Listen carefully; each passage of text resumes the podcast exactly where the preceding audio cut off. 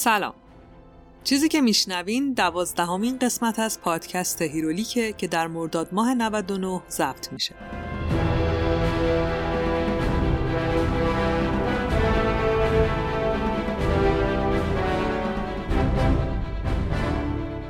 هیرولیک روایت تولد و زیست ابرقهرمان هاست. روایتی که من با استفاده از منابع مختلف ولی در نهایت بر اساس تحلیل ها و برداشت های خودم تعریف می‌کنم.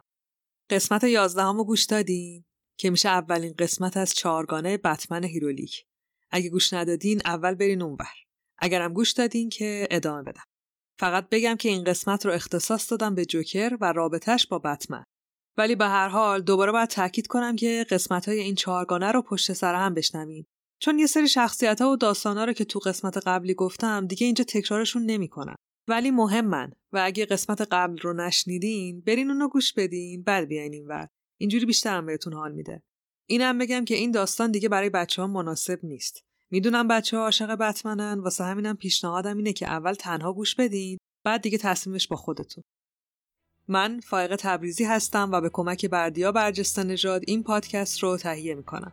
این شما و این دومین قسمت از چهارگانه بتمن Herolic.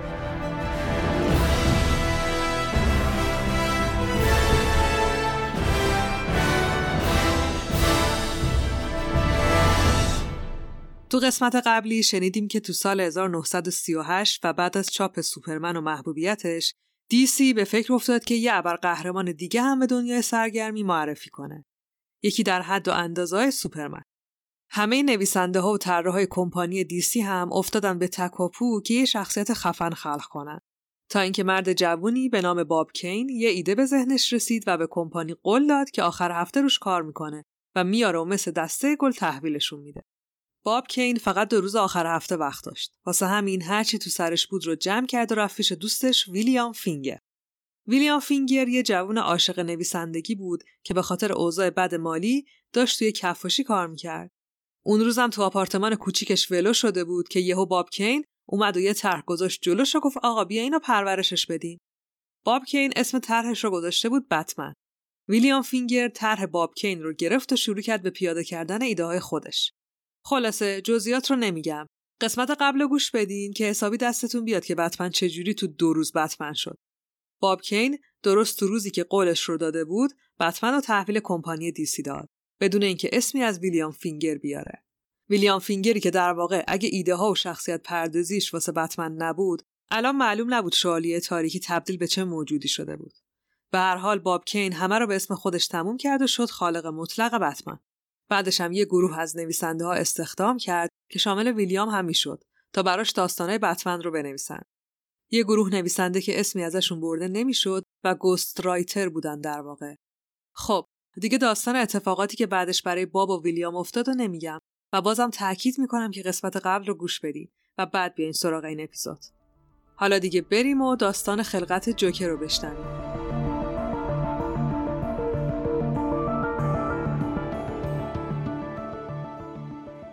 اسپانسر این قسمت Herolic مسعود رئیسیه. مسعود یک comic strip artist، نقاش دیجیتال، انیماتور و داستان پردازه که به گفته خودش احتمالا تا آخر عمر نمی‌تونه به طور قطع بگه کجای هنر وایستاده. آدما برای همه چیزایی که دوست دارن وقت می‌ذارن و هزینه می‌کنن. مثل یه ایده یا رویا یا هر چیزی که نیاز به یه شروع قدرتمند داره. و خب این روزا بار زیادی از این شروع و موفقیت رو دوش خلاقیته. شما می‌تونید با سر زدن به صفحه مسعود رئیسی و دیدن کارهایی که کرده با خلاقیتی آشنا بشین که شاید بتونه شما رو یه قدم به چیزی که می‌خواین نزدیکتر کنه. پس من آدرس صفحه اینستاگرام مسعود رئیسی رو می‌ذارم تو توضیحات پادکست تا خودتون ببینین که کجای هنر وایستاده.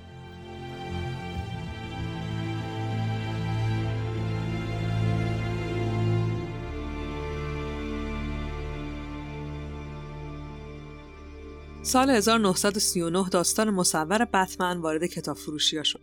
تو همون سال هم معلوم شد که مرد خفاشی قرار حالا حالاها ماجراجویی کنه و با دشمنای گاتم بجنگه.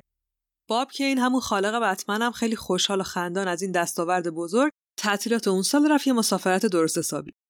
تو یکی از روزهای سفرش باب رفت دور یکی از زمینهای تنیس اونجا و همینجور که نشسته بود که نوبتش بشه یه پسر 17 ساله اومد و بس نشست کنارش. پسر 17 ساله یه جلیقه پوشیده بود پر از کاراکترهای کارتونی که باب تا اون موقع هیچ جا ندیده بود.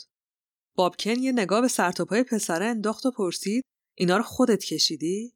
پسره جواب داد که آره و اینجوری بود که اولین دیالوگ بین یکی از خالقای بتمن و یکی از خالقای جوکر شروع شد. پسر 17 ساله اسمش جرمی رابینسون بود.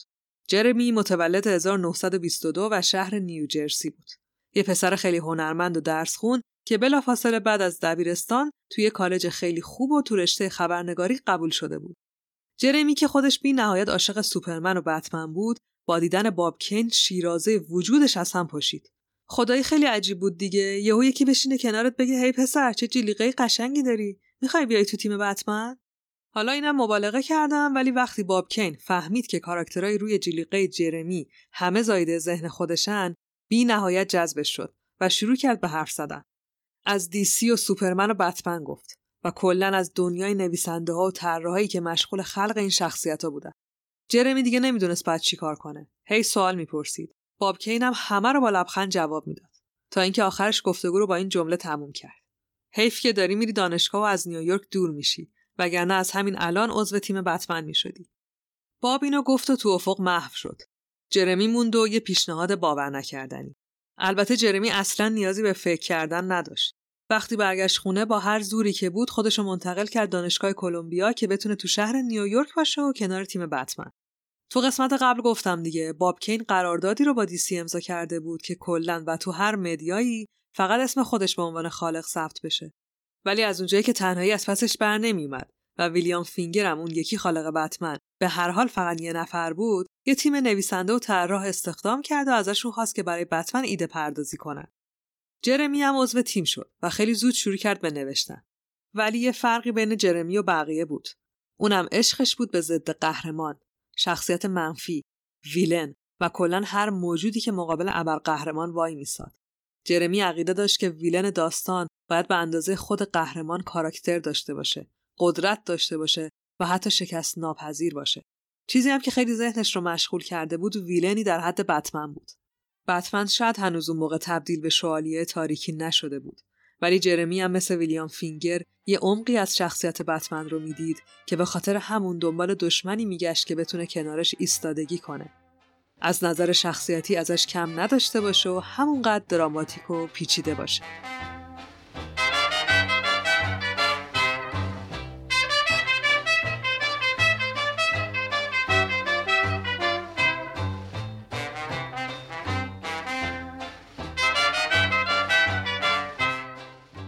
یک سال بعد از انتشار بتمن یعنی سال 1940 جرمی با یه اسم و یه کارت و یه طرح اومد سر کار و مستقیم رفت سراغ باب کین و ویلیام فینگر. خب از اینجا به بعد داستان سه تا ورژن داره. من اول ورژن خود جرمی رابینسون رو میگم. بعد باب کین و بعد هم ویلیام فینگر. متاسفانه هر ستاشون هم فوت کردن پس قضاوت و تصمیم گیری با خودتون. تو ورژن جرمی رابینسون جرمی کارت جوکر که تو همه پاسورا هست و یه طرح اولیه از شخصیتی که تو ذهنش بود رو گذاشت جلوی باب و ویلیام. طرح صورتی از یه دلغک بود با یه خنده ترسناک. جرمی به باب و ویلیام گفت که اسمش رو گذاشته جوکر. ویلیام فینگر طرح رو برمیداره و خیلی دقیق نگاهش می‌کنه و بعدش هم میگه که صورتی که جرمی کشیده اونو یاد شخصیت فیلم مردی که میخندد میندازه. مردی که میخندد یه فیلم کلاسیک و اقتباسی از روی کتاب ویکتور هوگو با همین نام بود که سال 1928 اکران شده بود. شخصیت اصلی فیلم به دستور پادشاه انگلستان وقتی هنوز بچه بود به خاطر جرم پدر به مجازات تبعید و همچنین داشتن لبخندی دائمی محکوم شده بود. یعنی بعد از اینکه پدرش رو اعدام می‌کنن روی صورت خودش دوتا بریدگی عمیق ایجاد می‌کنن که انگار بچه داره تا بناگوشش میخنده.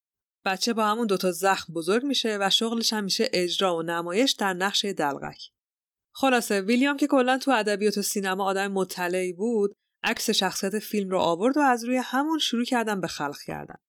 پس ویلیام فینگر مثل همیشه شروع به داستان پردازی کرد و باب و جرمی رابینسون هم طراحی کردن. حالا ورژن باب کین رو بشنوین. اینو دقیقا چیزی رو میگم که خودش تو یکی از مصاحبه‌هاش گفته بود. من و ویلیام فینگر جوکر رو خلق کردیم. ویلیام نویسندگیشو کرد. جرمی فقط با یه کارت جوکر اومد تو دفتر. همین. بعدش ویلیام بود که یاد فیلم مردی که میخندد افتاد. جرمی همیشه میگه که اون جوکر رو خلق کرده ولی اون فقط یه کارت بازی آورد با عکس جوکر. حالا ورژن ویلیام فینگر. اینم از جمله خودش میگم من رفتم دفتر رو دیدم که باب کین و جرمی رابینسون یه کارت دستشونه و یه طرح از یه دلقک. یادم نمیاد که طرح مال کی بود و کی کارت آورده بود. ولی به هم گفتن که یه ایده دارن از یه villain و می‌خوان اسمشو بذارن جوکر. من یه نگاه به طرح انداختم و همون موقع یاد فیلم مردی که میخندد افتادم. بعد رفتم پسترش رو پیدا کردم و دادم بهشون. اونا هم وقتی من داشتم داستانو می نوشتم شروع به طراحی کردن. در نهایت طرحشون یه دلقک ترسناک بود با موهای سبز و صورتی شیطانی. هر سه تا ورژن توی جزئیات با هم فرق دارن. اما تو همشون ویلیام شخصیت پردازی کرده و داستان رو نوشته. پس مسلما یکی از خالقا محسوب میشه. در مورد جرمی رابینسون و باب کین هم دیگه خودتون قضاوت کنید. به هر حال چیزی که مهمه اینه که جوکر تو سال 1940 و تو کمیک بتمن شماره یک که اولین شماره بعد از مجموعه Detective Comics بود به اسم باب کین منتشر شد. جرمی رابینسون همیشه خودش رو به عنوان یکی از خالقا معرفی می‌کرد و از همون موقع هم شروع کرد برای حق نویسنده های گمنامی مثل ویلیام فینگر جنگیدن. جرمی یکی از تاثیرگذارترین آدمایی بود که تونست ویلیام فینگر رو از تو سایه بیرون بیاره. حتی برای جری سیگل و جو شوستر هم جنگید. خالقین سوپرمن که به خاطر یک قرارداد ناشیانه داشتن امتیاز فیلم های سوپرمن رو از دست می‌دادن. جرمی براشون جنگید و در نهایت هم موفق شد که حق رو به حقدار برسونه. You can be a goody two shoes till the end of your days. You can listen to them say crime never pays. You can follow every law and fear the big black bat. But why would you want to? Ha! Where's the fun in that? Where's the fun in that? So smile, darn you smile. Everybody loves to grin. تو آپریل 1940 و تو شماره اول مجموعه جدید بتمن جوکر برای اولین بار وارد دنیای سرگرمی شد. مردی با کت بنفش، صورتی سفید، موهای سبز و یه لبخند خیلی بزرگ و دندونایی بزرگتر. توی اون داستان هدف جوکر مسموم کردن کل مردم گاتم بود و در نهایت به وسیله بتمن کشته شد. ولی بعد از چاپ کتاب و استقبال زیاد مردم جوکر تو داستان بعدی ظاهر شد. با این منطق که تونسته بود از زخم چاقوی بتمن نجات پیدا کنه. الان که بیشتر از 80 سال از خلق جوکر گذشته این شخصیت تبدیل شده به یکی از شناخته شده ترین و مهمترین ویلن های دنیا. مهم نیست ادبیات باشه یا سینما و فرهنگ و هر چیز دیگه. مثالی ترسناکتر و روانیتر و ناشناخته تر از جوکر وجود نداره. هر موجود روانی و سایکوپتی هم که تو این سالها ساخته و پرداخته شده فقط قسمتی از خصوصیات جوکر رو داشته. جوکر همه بیماری های روانی دنیا رو داره و البته باهاشون کنار اومده و داره ازشون لذت می‌بره. یعنی یه بیمار به کمال رسیده است که انگار خودش یه گونه جدیدی از انسان شده. یکی از ویژگی های خودش و داستانش هم داشتن گذشته نامعلومه. یعنی همون داستان پیش زمینه که هر کاراکتری بالاخره داره و دلیل تبدیل شدنش به قهرمان و ضد قهرمانم احتمالا همون داستانه. بهتره بگم جوکر داستان ثابتی از گذشتش نداره. چند بار تو کتابا به یه چیزایی اشاره کردن و چند بارم تو فیلم‌ها با ابتکار خودشون یه قصه رو روایت کردن. ولی در نهایت هنوز مشخص نیست که جوکر چرا جوکر شده و برای همینم احتمالا یا حتما که راه برگشتی به زندگی عادی براش نمونده. به قول خودش من نمی‌خوام چیزی رو به یاد بیارم. خاطر مریضترین پدیده دنیاست. تو رو تو مرداب گذشته نگه میداره و نمی‌ذاره که بخندی. چون دنیا همه چیزش یه شوخی مسخره است و فقط و فقط باید بهش خندید. ولی همه این خصوصیات جالب از همون اول وارد کاراکترش نشد. جوکر هم مثل بتمن رشد کرد و می‌تونم بگم با جدیتر شدن پدیده های اجتماعی به وجود اومدن هر روزه اختلال های روانی ناشی از زندگی تو همین اجتماع جوکر هم بیمارتر و ترسناکتر و پیچیده تر شد. درست مثل خود بتمن. تو قسمت قبل گفتم که خصوصیت بارز بتمن قابل رشد بودنشه. می‌تونه تغییر کنه و بزرگ شه. جوکر هم همینطوره.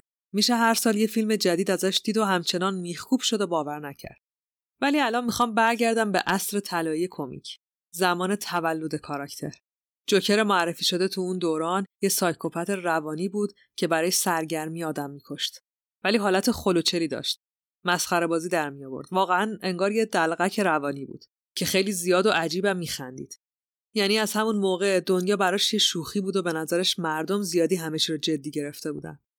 از سال 1956 تا سال 1970 که میشه عصر نقره کمیک جوکر از یه دلغک خلوچل قاتل رفت به سمت یه روانی دزد و تبهکار. دلیلش هم سانسور بود. تو قسمت هفتم که داستان واندر با منو تعریف کردم گفتم که تو عصر نقره‌ای یه سری نسبت به حجم خشونت فیزیکی و جنسی تو کتابای مصور معترض شدن و حتی یه کتابم چاپ شد که یکی یکی شخصیت ها رو زیر سوال می برد. جوکر هم رفت زیر تیغ سانسور و واسه همینم وقتی حوصلش سر می‌رفت دیگه تو داستانا بیشتر می‌رفت دزدی تا اینکه تو خیابون راه بره و بخنده و آدم بکشه. ولی با شروع عصر برونزی که میشه از سال 1970 تا 86 جوکر دوباره تبدیل به همون روانگسیخته آدمکش شد که البته همچنان به خاطر سانسور آخر همه داستاناش دستگیر می‌شد. یعنی تو اون دوران آدم بده باید به سزای عملش می‌رسید. از پایان باز و شخصیت چندبودی و این چیزا خبری نبود. تو همین دوران هم فیلم بتمن تیمبرتون اکران شد و بازی جک نیکلسون تو نقش جوکر باعث شد که دیسی حواسش به محبوبیت این کاراکتر جمع بشه و بیشتر روش کار کنه. ولی از سال 86 به بعد و تو دوران مدرن بود که جوکر تونستی استقلال شخصیتی درست و حسابی پیدا کنه. از طرفی کاراکترش از همیشه سیاهتر و مجنونتر هم شد. بهترین مثالی که می‌تونم از جوکر اصر مدرن بزنم جوکر فیلم دارک نایت نولانه که یه سایکوپت کمال یافته است. یه مجنون واقعی که حالا بعدا بیشتر در موردش حرف می‌زنم. چیزی که اینجا مهمه اینه که جوکر دارک نایت و البته جوکرهای بعدی خیلی از ابعاد شخصیتشون الهام گرفته از کتاب مصوری بود به اسم دکیلینگ جوک یکی از معروفترین کمیک های منتشر شده تو عصر مدرن که تو این قسمت قراره براتون تعریفش کنم.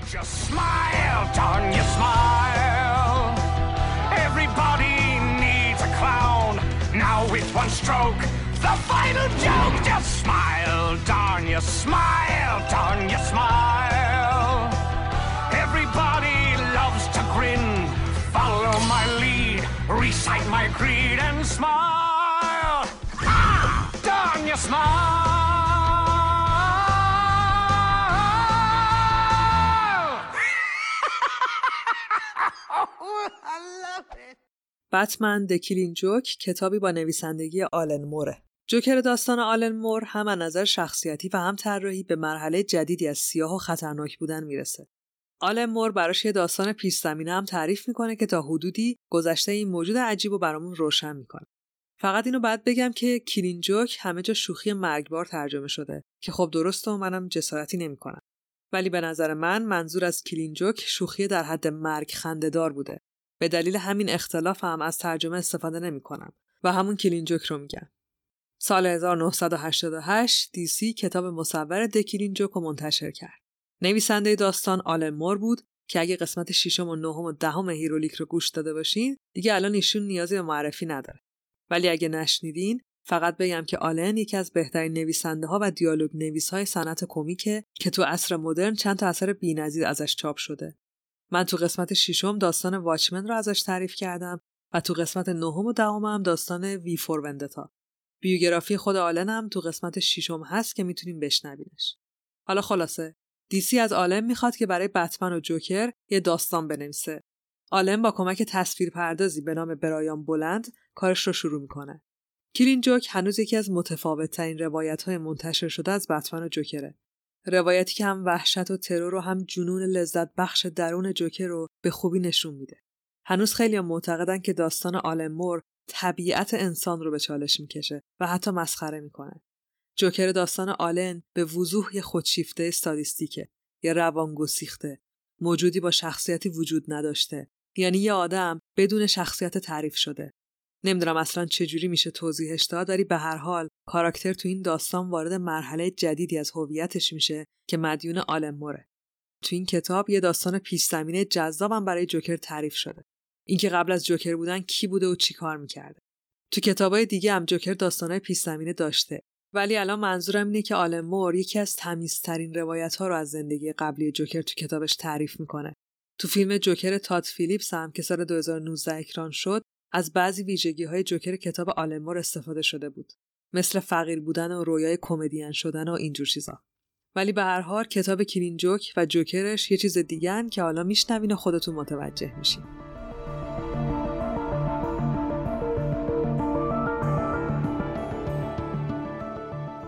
اسپانسر این قسمت پادکست هیرولیک کوموداست. کومودا یه شبکه اجتماعی برای خرید و فروشه. می‌تونین چیزای نوعی که دارین یا حتی در حد نو رو که حالا هدیه گرفتین یا به هر دلیلی دیگه ازش استفاده نمی‌کنین و با قیمت مناسب بذارین برای فروش یا از اون طرف با قیمت پایینتر از بازار خرید کنین یکی از دستبندی های جذاب کمودا کتابه تو کمودا می‌تونین های سالم و تمیزتون رو که خوندین بفروشین یا با قیمت خیلی پایین کتاب بخرین کمودا جاییه که با شرایط اقتصادی سخت الان میشه توش کلی خرید با قیمت معقول کرد. خرید عطر، کتاب، کارهای هنری، دکوریجات و کلی چیز دیگه. تازه با امکان خرید امن و گارانتی پرداخت. خبر خوبم این که تا آخر شهریور ماه می‌تونین از کد تخفیف Herolic استفاده کنین. انگلیسی تایپ کنین Herolic. لینک دانلود و نصب اپلیکیشن کومودا رو می‌ذارم تو توضیحات اپیزود. فقط کافی روش کلیک کنین.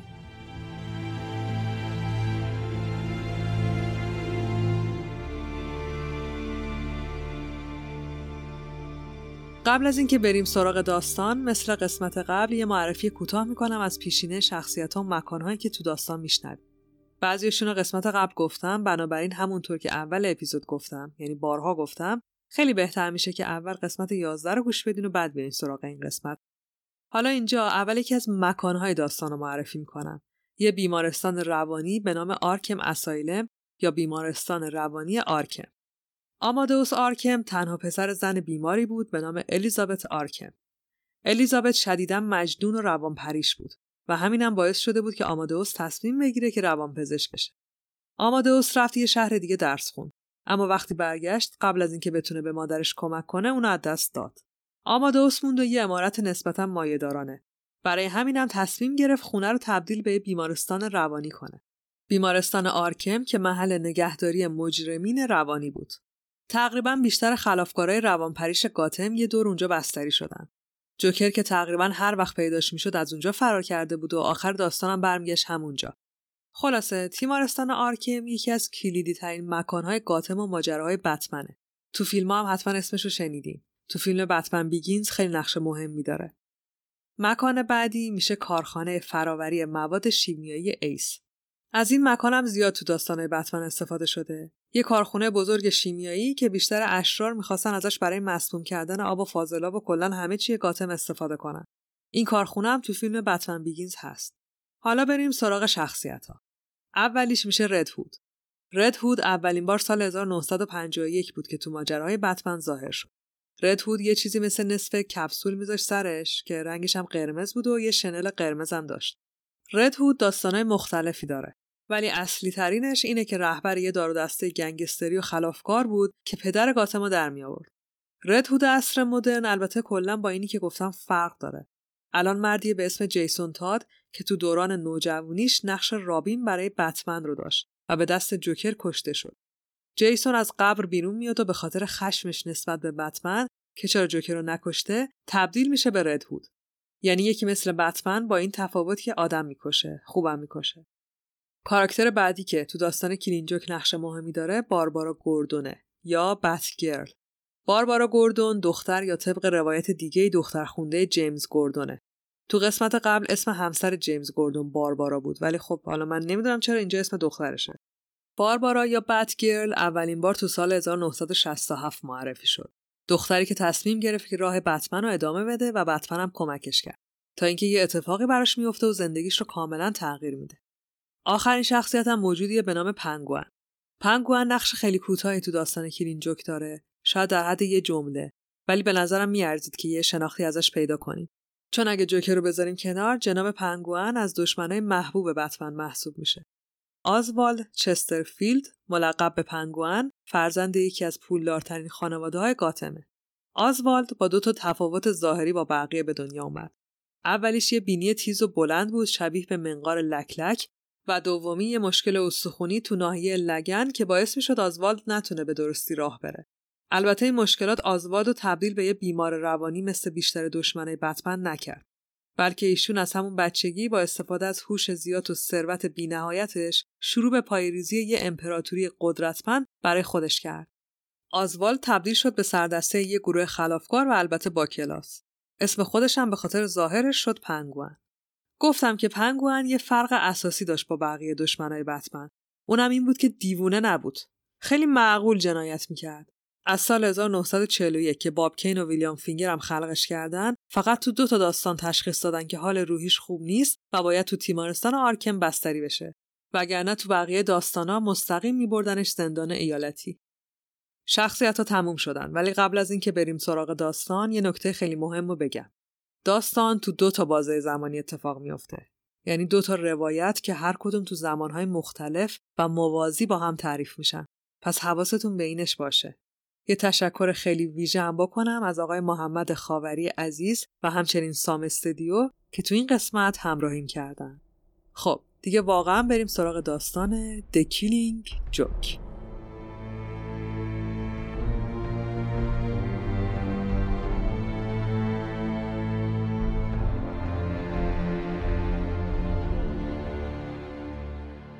شب بخیر. اومدم ببینم چون باید باید حرف می‌زدم. تازگی از زیاد به خودمون فکر می‌کنم. به من و تو.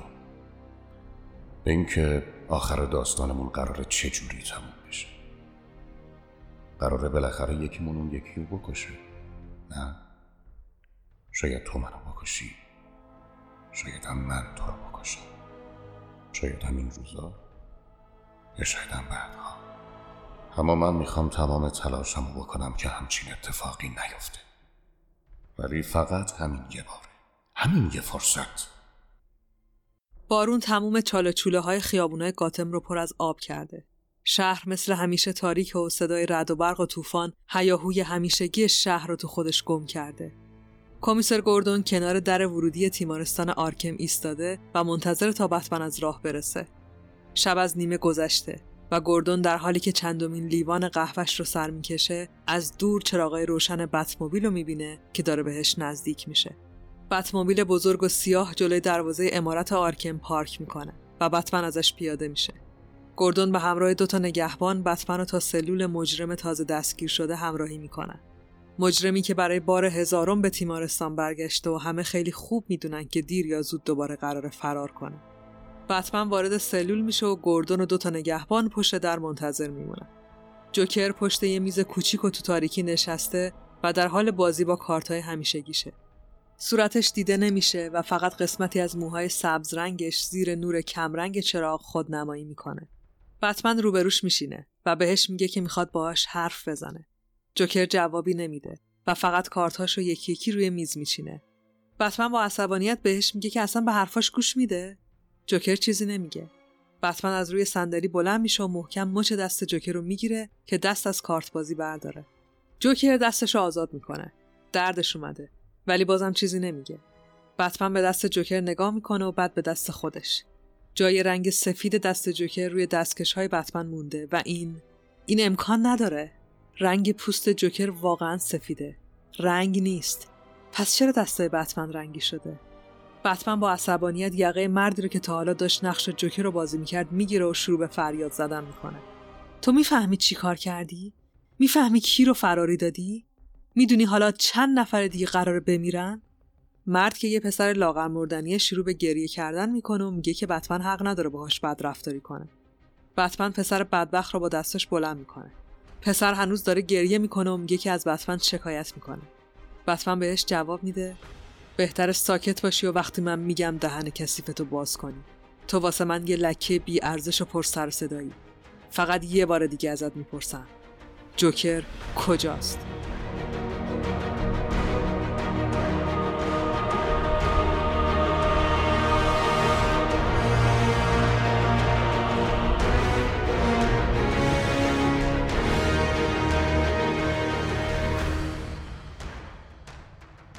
جوکر داره به وسایل بازی آهنی و قولاسای یه شهر بازی متروکه نگاه می‌کنه.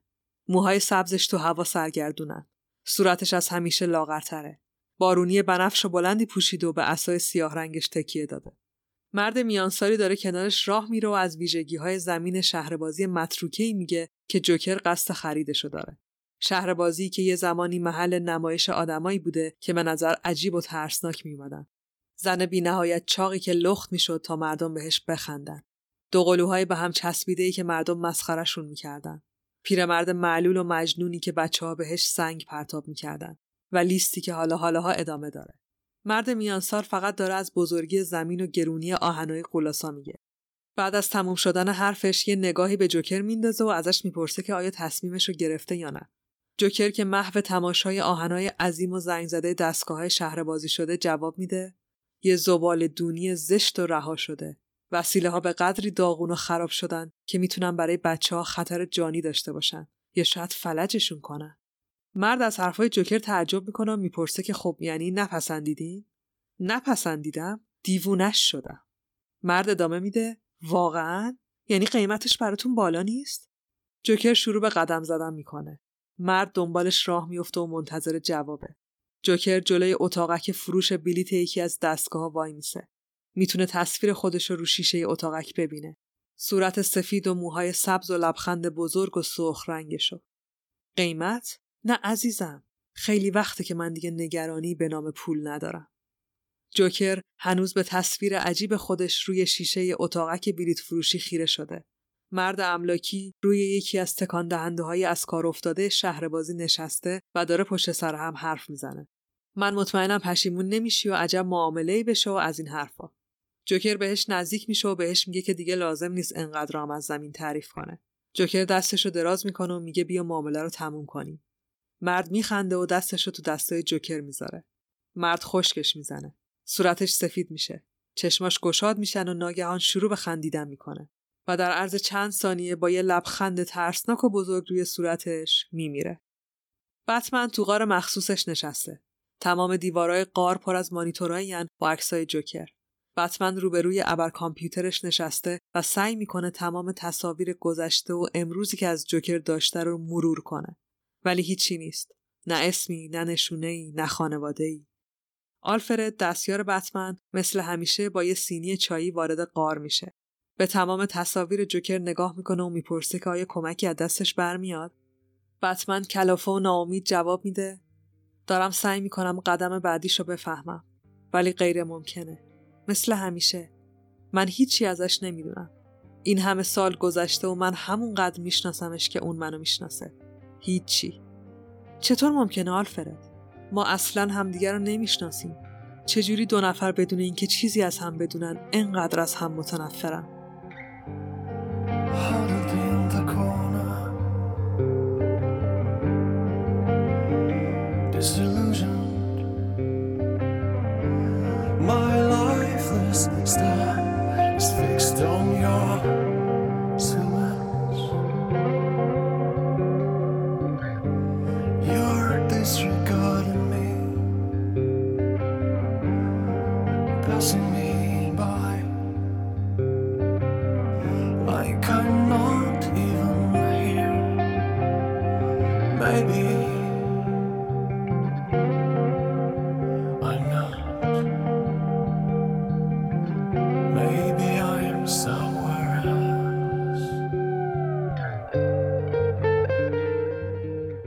سالها قبل گاتم زن جوانی رو صندلی میز دو نفره آپارتمان کوچیک و نیمه خرابشون نشسته و منتظره که شوهرش از راه برسه.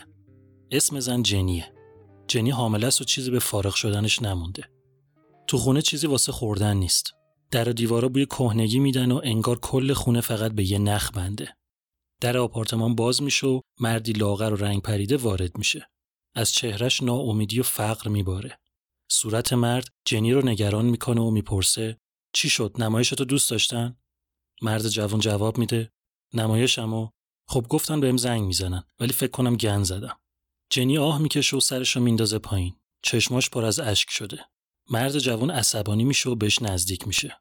چرا آه کشیدی؟ آه کشتی که بگی من یه بی ارزه بی مسئولیتم؟ آه کشتی که بهم بفهمونی که یه بازندم که نمی‌تونم شکم زن و بچه‌مو سیر کنم؟ فکر کردی برام مهم نیست؟ فکر کرده همه چی رو شوخی گرفتم؟ نه؟ می‌دونی چقدر سخته؟ رفتم بالای سن و کلی جوک تعریف کردم ولی همه فقط نگام کردن. هیچکی نخندید جنی هیچکی. من یه بازندم همیشه بودم. اصلا نمی‌دونم قرار چجوری زنده بمونیم مرد جوان میشینه و سرش رو روی زانوی جنی می‌ذاره. صدای گریه هاش توی راهروی تاریک ساختمون شنیده میشه و پیرزن صابخونم با دقت داره گوش میده. جنی سعی می‌کنه شوهرش رو آروم کنه. بهش میگه که زن صابخونه دلش برای جنی میسوزه و واسه همینم شاید بذاره یه ماه دیگه بدون اجاره بمونه. مرد جوون عصبانی تر میشه. میگه از این ساختمون و بوی کسافتش متنفره. میگه یه کاری می‌کنه. بالاخره یه جوری نجاتشون میده. تا قبل از اینکه بچهشون به دنیا بیاد یه جوری پولدار میشه. جنی دستشو به سمت مرد جوان دراز می‌کنه و بهش میگه که مهم نیست. مهم اینه که اون دوتا عاشق همن.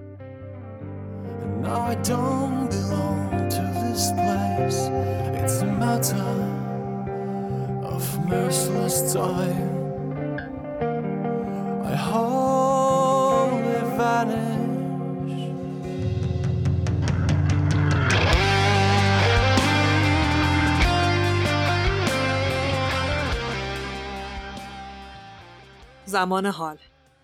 کمیسر گوردون روی کاناپه خونش نشسته و داره خبرهای روزنامه رو می‌خونه.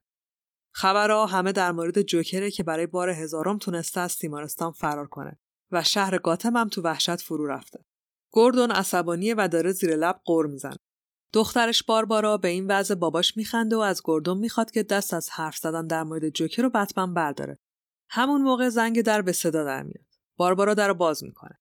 اولین چیزی که می‌بینه سر یه هفتیره که به سمتش نشونده رفته. باربارا حتی نمی‌تونه فریاد بزنه یا روشو برگردونه. در واقع تو همون لحظه که در باز می‌کنه یه گلوله از اسلحه شلیک میشه و به شکمش اصابت می‌کنه. باربارا با فشار زیادی به عقب پرتاب میشه و روی زمین میفته. کمیسر گوردون از جاش بلند میشه. هنوز تو شوکه. به در خیره میشه. مرد مسلح از تو تاریکی بیرون میاد و داخل خونه میشه. صورت سفید و لبای قرمز رنگ شوک گردون رو بیشتر هم می‌کنه. جوکر یه تیشرت ساحلی پوشیده و یه کلاه آفتابگیر هم سرش کرده. یه دوربین عکاسی هم از گردنش آویزونه. دو تا مرد با صورتهای عجیب هم همراهیش می‌کنن. جیمز به سمت باربارا میره. باربارا زنده است ولی نمی‌تونه تکون بخوره. فقط به سقف خیره شده و سعی می‌کنه که نفس بکشه. کمیسر گوردون می‌خواد فریاد بزنه و کمک بخواد که دو تا مرد همراه جوکر میگیرنش به بار کتک. جوکر خیلی خونسرد بهش میگه واقعا لازم نیست انقدر نگران باشی. دخترت زنده میمونه.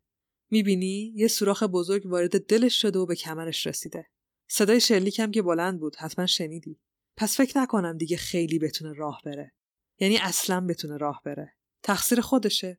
کمر باریک این درد سرارم داره. مردای عجیب گردون لطوپا رو با خودشون می‌برن و در هم پشت سرشون میبندن. جوکر به سمت باربارا میره و بالای سرش وای میسه.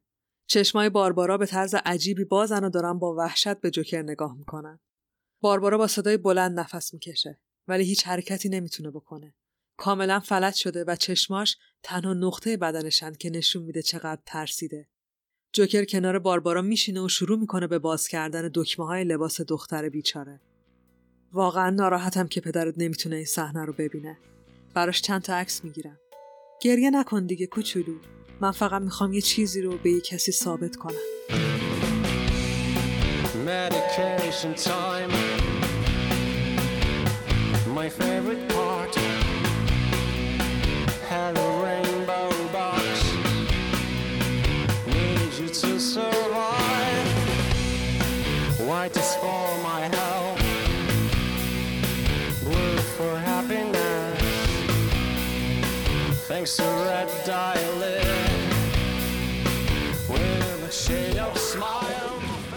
سالها قبل گاتم تو یکی از بارای شلوغ گاتم مرد جوون لاغر که میشه همسر جنی به همراه دو تا مرد ترسناک و خلافکار دور یه میز نشستن و حسابی مستن. مرد جوون داره بهشون توضیح میده که اگه می‌خواد باشون همکاری کنه فقط واسه اینه که باید یه چیزی رو به یه کسی ثابت کنه. به همسرش جنی و به بچه‌ای که به زودی به دنیا میاد. مرد جوون ادامه میده خب راستش من دستیار یه آزمایشگاه بودم ولی چیکار کردم حماقت محض استفاده دادم که برم و کمدین بشم مطمئن بودم که استعدادش رو دارم. ولی حالا چی؟ نگام کنی راستش من همین یه بار رو کمکتون می‌کنم. ولی شما مطمئنین که دستگیر نمیشیم دیگه؟ مردای خلافکار بهش اطمینان میدن که هیچ خطری تهدیدش نمی‌کنه. مرد جوون فقط لازمه که یه جوری اونا رو ببره داخل کارخونه فراورده های شیمیایی ایس. مرد جوون بهشون میگه که به راحتی می‌تونه این کار انجام بده. چون سالها توی کارخونه بغلی اونجا کار می‌کرد و کلا اون منطقه رو خیلی خوب بلده. مردای خلافکار یه نگاه عاقلا در صفیح بهش میندازن و بعد بهش میگن که پس دیگه همه چی حله. واسه اینکه دیگه نگران چیزی هم نباشه، یکی از مردا یه کلاخود قرمز که بیشتر شبیه یه نصف کپسوله رو از کیفش در میاره و می‌ذاره جلوی مرد جوان. میگه که اینو هم می‌ذاری سرت که شناسایی نشی مرد جوان چشاش گرد میشه و میگه من که تو این هیچی رو نمی‌تونم ببینم بعدش هم این مگه واسه ردهود نیست همون خلافکار معروف مردا جواب میدن که اولا ردهودی وجود نداره و اینا همش توهماتیه که پلیس به خورده مردم داده. دوما از تو کلاه خود به راحتی می‌تونه ببینه. بعدش هم بهش میگن که اصلا چرا انقدر سوال می‌پرسه. مگه غیر از این راه دیگه هم داره که زن و بچه‌شو از گشنگی نجات بده. مرد جوان جواب میده راست میگی. من هیچ راه دیگه ای ندارم. همین یه بار دیگه. یعنی ممکنه؟ یعنی من از شنبه یه زندگی جدید دارم. حتی نمی‌تونم تصورشو بکنم. از شنبه قرار زندگی من برای همیشه عوض بشه.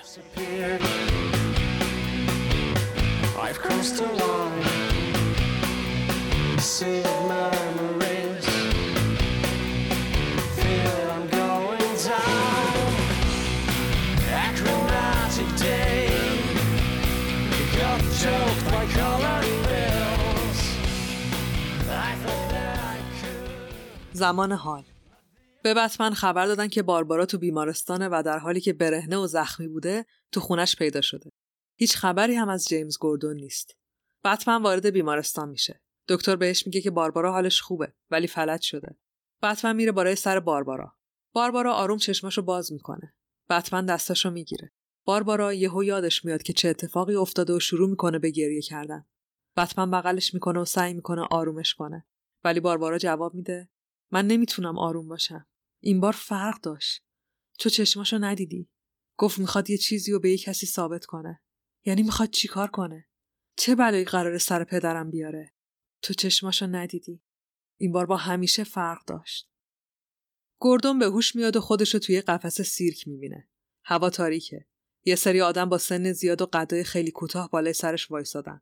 آدمایی که لباس بچه ها رو پوشیدن و هر کدومم یه قلاده به گردنشون وصل کردن. کمیسر گوردون وحشت می‌کنه. ولی اونا نمی‌ذارن از جاش بلند شو میریزن روی سرش. همه لباساشو در میارن و یه قلاده هم میبندن به گردنش. گوردون هرچی فریاد می‌زنه فایده نداره.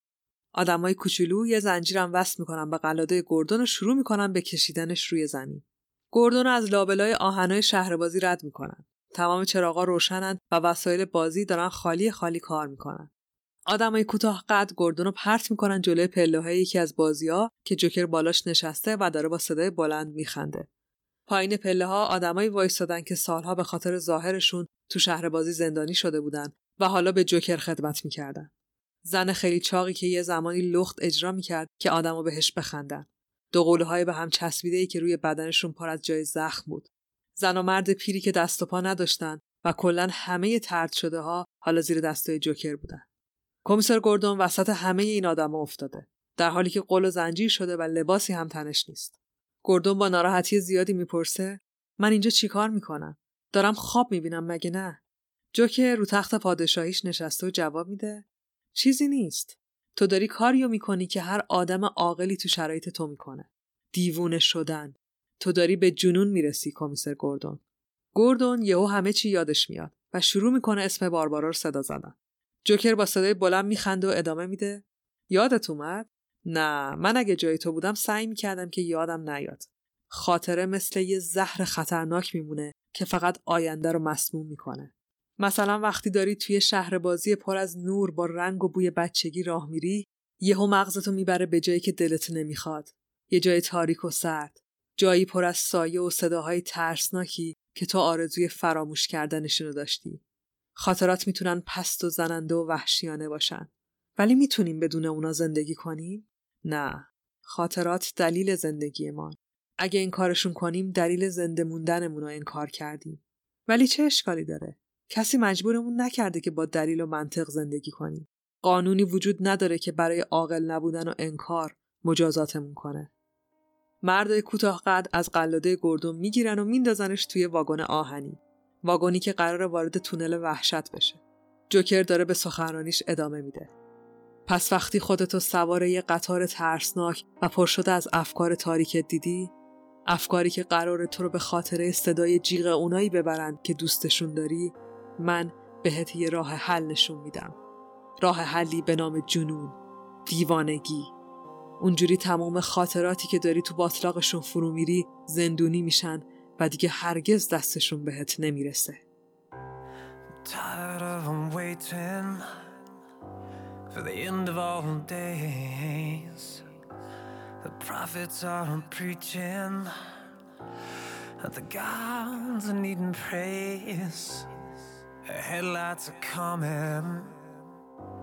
showing me the way. The serpents are singing a song that's meant to say, All we need is faith. All we need is faith. Faith is all we need. سالها قبل گاتم مرد جوان تو همون بار همیشگی نشسته و با مردای خلافکار حرف می‌زنه. امشب قرار عملیات انجام بشه. مرد به همسر باردارش جنی گفته که امشب یه استنداپ کمدی بزرگ داره و دیر برمیگرده خونه. در حالی که اون سه نفر دارن نقشه امشب مرور می‌کنن، دوتا کاراگاه وارد بار میشن و دنبال مرد جوان میگردن. کاراگاه از مرد جوان می‌خوان که باهاشون به بیرون بار بیاد تا در مورد یه موضوعی با هم صحبت کنن. خلافکارا ترسیدن و مرد جوون هم داره از ترس از هم میپاشه. مرد جوان به همراه کاراگاه ها میره بیرون تا بفهمه چه خبره. اونا بهش میگن متاسفانه واسه همسرتون یه اتفاقی افتاده. گویا داشتن شیشه شیری که خریده بودن رو امتحان می‌کردن که شیشه یهو ترکیده و شیر پاشیده رو پریزای برق. متاسفانه همسر باردارتون رو برق گرفته و ایشون هم درجا مردن. کاراگاه اینو میگن و مرد جوون بیچاره رو همونجا رها می‌کنن. مرد برمیگرده سر میز. صورتش سفید شده. هنوز نفهمیده چه بلایی سرش اومده. خلافکارا ازش می‌پرسن چی شده؟ اونم میگه جنی مرده. خلافکارا یه نفس راحت می‌کشن و میگن که باید برن و شب تو محوته منتظرشن. مرد جوان جواب میده محوته ولی جنی مرده. من دیگه دلیلی ندارم. جنی مرده. بچم مرده. شما اصلا می‌فهمین؟ خلافکارا حرفشو قطع می‌کنن و میگن که نمی‌تونه زیر حرفش بزنه. فردا انقدر پولدار میشه که هر زنی که خواست و می‌تونه به دست بیاره.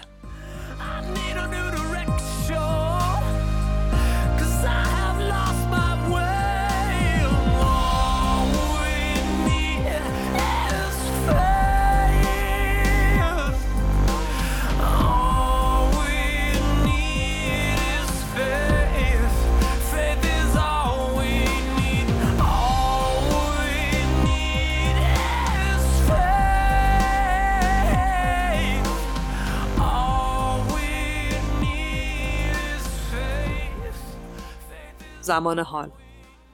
کمیسر گوردون وارد تونل وحشت شده.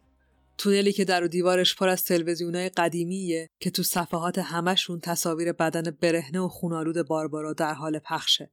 گوردون فریاد می‌زنه تقلا می‌کنه ولی قلاده که بهش زنجیر شده اجازه نمیده که از جاش تکون بخوره و مجبوره که ببینه.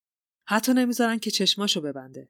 صدای خنده های بلند جوکر هم شنیده میشه. سرتو پایین ننداز کمیسر. تو قطار وحشت راهی برای فرار کردن نداری. می‌دونم گیج شدی. ترسیدی. هر کی هم جای تو بود همین می‌شد.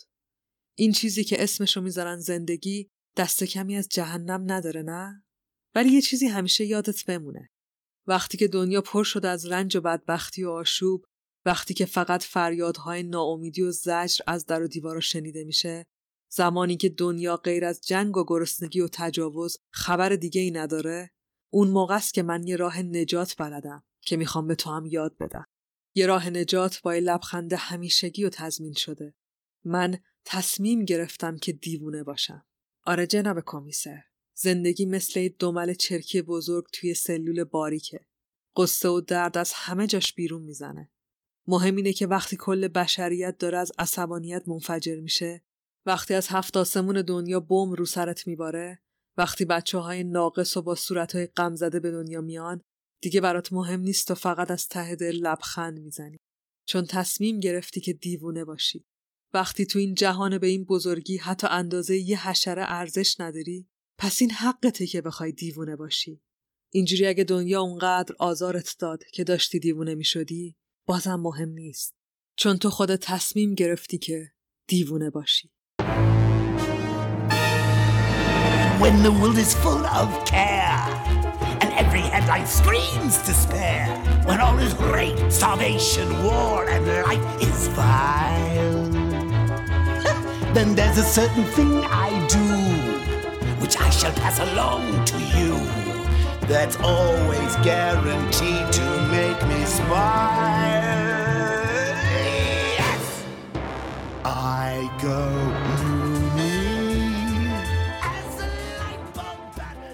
بتمن همه جای شهر رو دنبال جوکر گشته. تمام بیمارای تیمارستان آرکم رو بازجویی کرده. کوچه پس کوچه های تاریک گاتم رو وجب به وجب گشته. به سوراخ های همه خلافکارا سرک کشیده. از پنگوئن گرفته تا هارویدن تو بازمونده های ردهود. ولی هیچ کس هیچی نمی‌دونه. بتمن بالای یکی از ساختمونای بلند گاتم ایستاده و منتظر یه نشونه از طرف گردونه. تنها رفیقی که همه این سالها کنارش بوده و معلوم نیست قراره چه بلایی سرش بیاد. بتمن تو همین فکراست که نور بزرگی تو آسمون پیدا میشه. نوری که نشونه بتمن داره. نور از پروژکتور بزرگی رو آسمون افتاده که گوردون همیشه برای ارتباط با بتمن ازش استفاده می‌کرده. پروژکتور رو سقف ایستگاه پلیس نصب شده و این یعنی همکارای گوردون دارن دنبال بتمن میگردن. بتمن سری خودش رو به اونا میرسونه.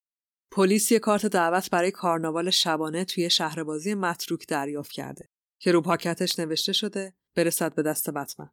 بتمن بی معطلی سوار بتموبیل میشه و به سمت شهربازی حرکت می‌کنه. سفر دیوانوار گوردون با قطار وحشت تموم شده و از تونل بیرون اومده. گوردون حتی دیگه گریه هم نمی‌کنه. آدمای قد کوتاه بلندش می‌کنن و از واگن میندازنش بیرون. گوردون بی حرکت روی زمین میافته. چشماش بازه و به یه گوشه خیره شده.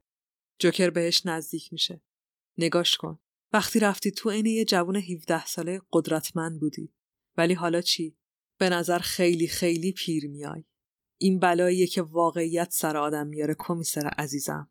واسه همینم من اصلا سمتش نمیرم. واقعیت جلوی توهمو می‌گیره و خب منم اصلا با اینش حال نمی‌کنم. گوردون همچنان بی حرکت و با بدن برهنه روی زمین افتاده. جوکر عصبانی میشه. واقعا همتون حوصله سر برین. اصلا ببینش توی قفسش. احتمالا باید یکم تنها باشه. تنها باشه و زندگی و همه بیعدالتی های خندهدارش رو درک کنه.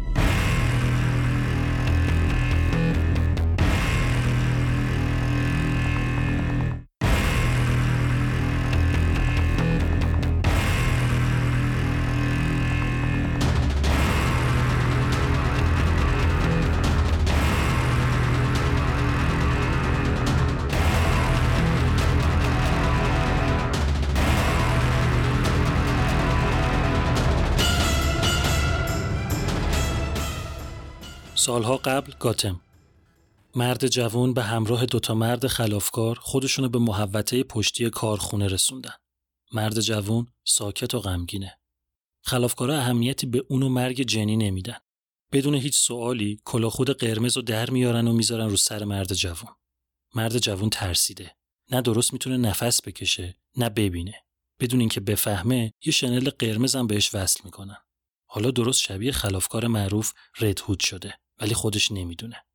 داخل ساختمون کارخونه میشن. ولی چیزی نمیگذره که یهو چراغا روشن میشن و صدای فریاد یه نگهبان شنیده میشه که ازشون می‌خواد از جاشون تکون نخورن. مردای خلافکار عصبانی میشن و به مرد جوون میگن مگه نگفتی اینجا نگهبان شب نداره؟ مرد جوون میگه اون موقع ها نداشت.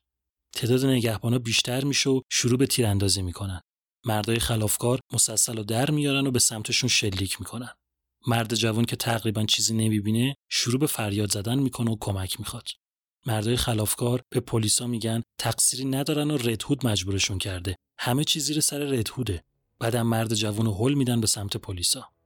مرد بیچاره که گیج شده از صدای تیراندازی وحشت می‌کنه و فرار می‌کنه. مرد به سختی خودش رو به یه پل باریک میرسونه که روی رودخونه ای از فاضلاب شیمیایی بنا شده. داره سعی می‌کنه از پل رد بشه که یه موجود سیاه رنگ جلوش ظاهر میشه. از داخل کلاخود مرد جوون یه حیولا می‌بینه. یه خفاش قول پیکر که داره به سمتش میاد. مرد جوان از ترسش می‌خواد فرار کنه ولی پاش لیز می‌خوره و توی دریای فاضلاب شیمیایی سقوط می‌کنه. خفاش قول پیکر یا همون بتمن هم نمی‌تونه نجاتش بده. مرد بین لوله های شیمیایی سرگردون میشه تا در نهایت سر از رودخونه در میاره که با کارخونه فاصله داره و محل تخلیه مواد شیمیاییه. خودش رو به یه جای خشک میرسونه. تمام پوستش داره میسوزه. صورتش زیر کلاخود میسوزه و میخاره و غیر قابل تحمله. از شدت درد به خودش میپیچه و سعی می‌کنه کلاهخود از روی سرش برداره.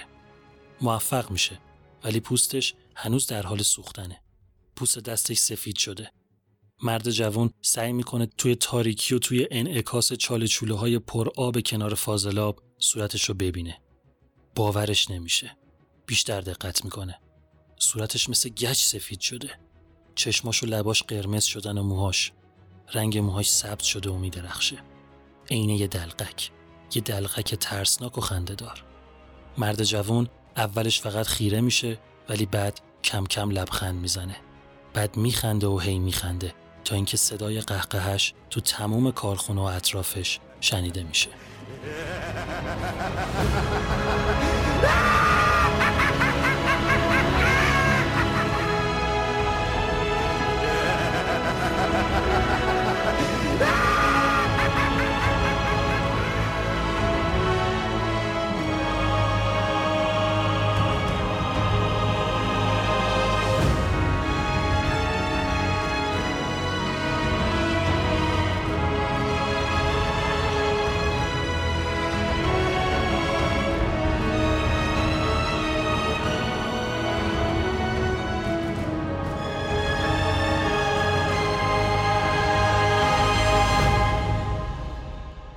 کمیسر گوردون توی قفس کوچیک زنجیر شده. هر کسی تو شهر بازی هست دور قفس جمع شده. همه نشستن و به گوردون و جوکر که بالای سر قفس وایستاده نگاه می‌کنن. جوکر داره سخنرانی می‌کنه. خانم ها و آقایون، توجه شما رو به موجودی به نام بشر جلب می‌کنم. همینطور که مشاهده می‌کنید جلوی چشماتون یکی از بدبختترین و رقتانگیزترین مخلوقات طبیعت نشسته. یک انسان معمولی، یه طراحی بی‌نظیر فیزیکی ولی پر از معلولیت های اخلاقی.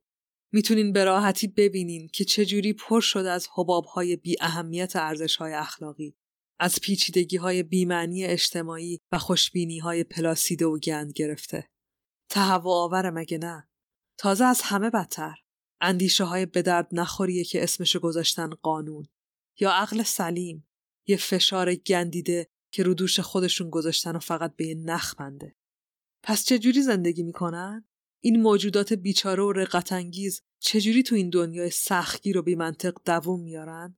خب جوابتون اینه که دووم نمیارن. بیشترشون بعد از رویارویی با حقیقت پشت خلقت بیمعنی و رندومشون تبدیل میشن به یک مشت برده بیانگیزه. نباید سرزنششون کرد.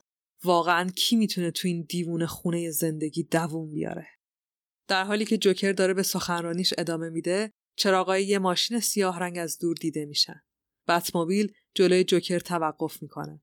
تمام تماشاچیها شروع به فریاد زدن می‌کنن و با خنده و هلهله از اونجا فرار می‌کنن.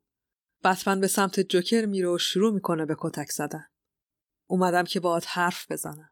تازگی ها زیاد به خودمون فکر می‌کنم. به من و تو.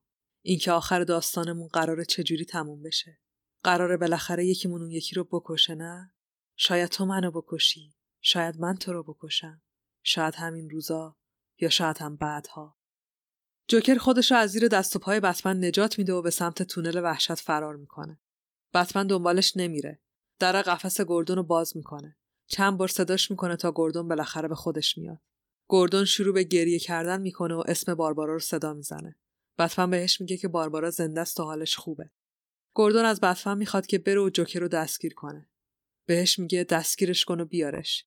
بیار تا بهش نشون بدیم که ما قانون داریم.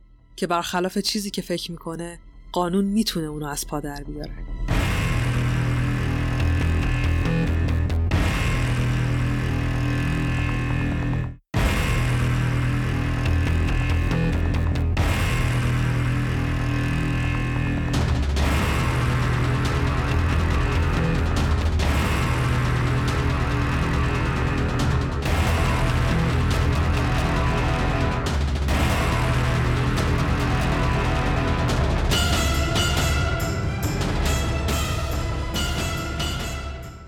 بتمن وارد تونل وحشت شده.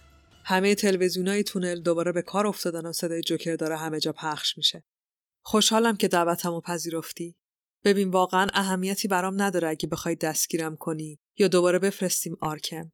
مهم اینه که رفیقت گردون دیگه دیوونه شده. من حرفمو بهت ثابت کردم. بهت ثابت کردم که هیچ فرقی بین من و آدمای دیگه وجود نداره. هر آدمی مطلقا هر آدمی فقط یه روز بد لازم داره تا روانش از هم بپاشه و مجنون بشه. دنیا همین شکلیه مگه نه؟ تو هم یه روز بد داشتی. مطمئنم. یه روز بعد که بعدش همه چیز برای همیشه تغییر کرده. وگرنه چه دلیلی داره که یه لباس مسخره تنت کنی و شبا تو آسمون پرواز کنی؟ یه اتفاق بد تو رو هم به دیوونگی رسونده. فقط فرق تو با من اینه که بهش اعتراف نمی کنی. شاید هم دوست داری وانمود کنی که پشت این نمایش مسخرت یه هدف بزرگ داری. حالمو به هم می‌زنی. واقعا چی شد که اینجوری شدی؟ چجوری به اینجا رسیدی؟ عشقتو کشتن؟ مهم اینه که من درکت می‌کنم. منم یه روز بد داشتم. راستش دقیقا یادم نمیاد چی بود. هر بار یه داستان جدید یادم میاد. اگه قرار خاطره یا گذشته ای داشته باشم ترجیح میدم همونی باشه که دلم می‌خواد. ولی کلا منظورم اینه که منم تهش دیوونه شدم. وقتی دیدم که دنیا یه جوک مسخره و سیاهه عقلم و کامل از دست دادم. ببین من چه راحت اعتراف می‌کنم؟ مطمئنم که تو هم می‌تونی. کنزهر که نیستی. تو هم مثل من می‌فهمی که این دنیا هیچ ارزشی نداره. هیچی. واقعیت جلوی چشمته. وقتی دنیا با چهار تا کلمه چهار تا آدم بیمصرف جنگ جهانی را میندازه واقعا تو امیدت به چیه؟ همه چی شوخی رفیق. یه جوک مسخره.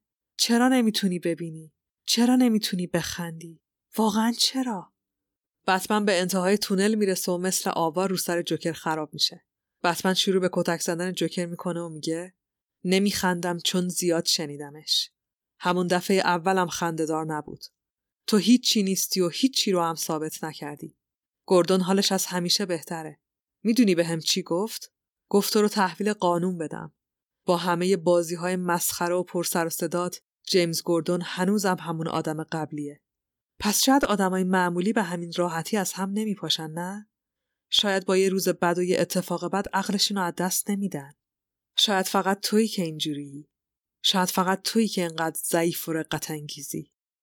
جوکر عصبانی میشه و با چاقو دست بتمن زخمی می‌کنه. دعوا بالا می‌گیره. در و دیوارا خورد میشن و همه جا خونه که پخش میشه. تا اینکه بتمن جوکر رو به بیرون تونل پرتاب می‌کنه. جوکر روی زمین میفته. بارون شدیدی میباره. بتمن بالای سرش وای میسه. جوکر اسلحه‌اش رو در میاره و به بتمن شلیک می‌کنه. اما اسلحه یه تفنگ اسباب بازی و به جای گلوله یه پرچم رنگی ازش بیرون میاد. جوکر شروع به خندیدن می‌کنه و میگه تمومش کن. معطل چی هستی؟ من یه دختر بیگناه و فلج کردم و هر بلایی هم خواستم سر پدرش آوردم. چرا نمی‌زنی لط و پارم کنی که کل گاتم برات وایسن و تشویقت کنن؟ بتمن جواب میده چون می‌خوام تحویل قانونت بدم. و راستش چون دلمم نمی‌خواد بکشمت.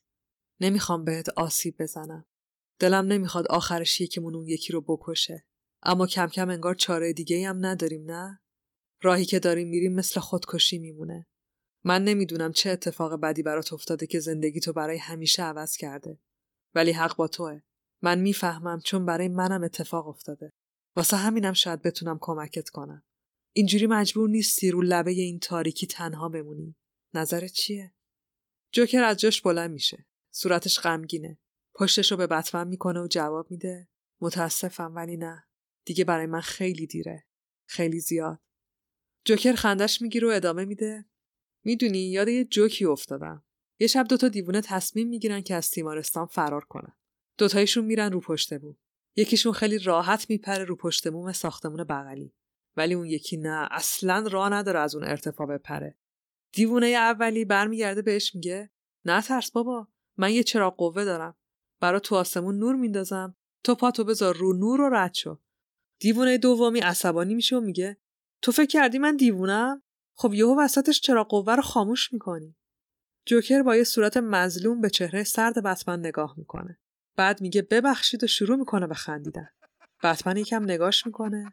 اول یه لبخند می‌زنه و بعد دیگه نمی‌تونه جلوی خودش رو بگیره. بارون زیادی میباره. بتمن و جوکر در حالی که دستشون رو شونه های همدیگه است زیر بارون وایستادن و صدای قهقهشون کل شهر بازی رو پر کرده.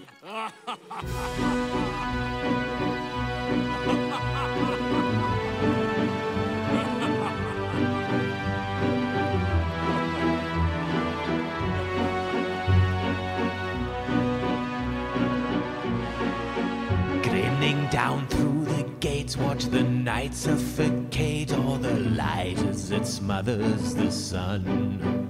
I can tell by the moon you'll be joining me soon as a guest in my fortress of fun. And I can't wait to see you and once again free you, release from your humorless air.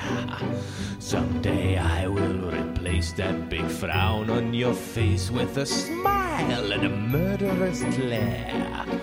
We are two of a kind, violent, unsound of mind. You're the yin to my yang, can't you see? And if I were to leave, you would crumble in grief. Face it, bats, you'd be lost without me. You'd be lost, you'd be lost. Face it, bats, you'd be lost without me. I'm just trying to show you just how well I know you. I understand just how you feel. To your reason, no way, cause you had one bad day and your mind let go of the wheel. Still, we're fated to battle. You pout and I prattle. Don't you ever tire of this game? But you'll not make it end, cause I'm your only friend. We are opposites, but we're the same. We are two of a kind, violent, unsound of mind. You're the yin to my yang, can't you see? And if I were to leave, you would crumble in grief. and bats, you'd be lost without me. You'd be lost, you'd be lost. Face it, bats, you'd.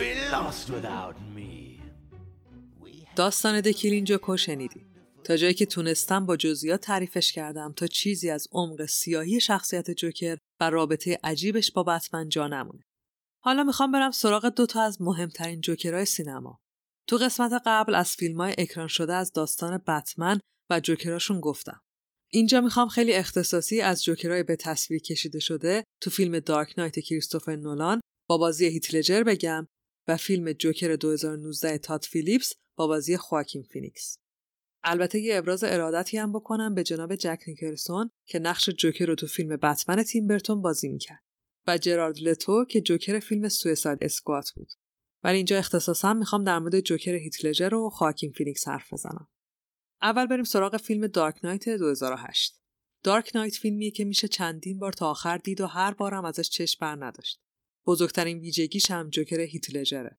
یه کاراکتر ترسناک، خطرناک و روانپریش که در عین حال خیلی هم باهوشه. تو بیشتر داستانا ابر قهرمان واقعا در معرض خطر قرار می‌گیره ولی در نهایت همه می‌دونن که قرار نیست بازنده بازی باشه. ولی مقابله بتمن و جوکر تو دارک نایت یه تنش خاصی با خودش داره.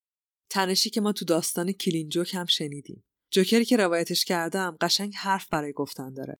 آدمو به فکر فرو می‌بره و انقدر سیاه بودنش واقعی و گاهی حتی درسته که آدم فکر می‌کنه که در نهایت حتی اگه شکستم بخوره چیزی از اصیل بودن دلایل روانپریشی و حرفاش کم نمی‌کنه. و همین هم باعث ترس و تنش میشه. جوکر هیتلجر هم همین خصوصیت داره. نمیشه باش همزاد پنداری کرد. نه به خاطر اینکه آدم بد و سایکوییه به خاطر اینکه از یه موضع بالا و حتی قدرت حرف می‌زنه. انگار مغزش جلوتره. نه عقبتر از هم گسیخته. ترسی که القا می‌کنه به دلیل ناشناختگی دردیه که ازش حرف می‌زنه. دردی که ما به عنوان یه آدم معمولی نمی‌تونیم بفهمیمش و برای یه آدم معمولی تماشای یه آدم متفاوت قدرتمند همیشه جذابه. این خصوصیت ابرقهرمان بودنه که تو فیلم دارک نایت این خصوصیت رو تو ویلنش هم میشه دید. تو فیلم های قبلی که از تقابل جوکر و بتمن ساخته بودن جوکر هیچ وقت خطر فیزیکی برای بتمن نبود. ممکن بود یه تله یا حقه به کار ببره یا آدم استخدام کنه. ولی جوکر دارک نایت نه تنها تو جنگ تن به تن بلکه تو استفاده از اسلحه و مواد منفجره هم چیزی از بتمن کم نداره. جذابترین قسمت هم همون فلسفه که از جوکر دکیلین جوک شنیدیم. یعنی جوکر داستانی که براتون تعریف کردم. فلسفه جوکر اینه که من دوست دارم اگه گذشته هم داشته باشم خودم انتخابش کنم و یا اصلا هر بار تغییرش بدم.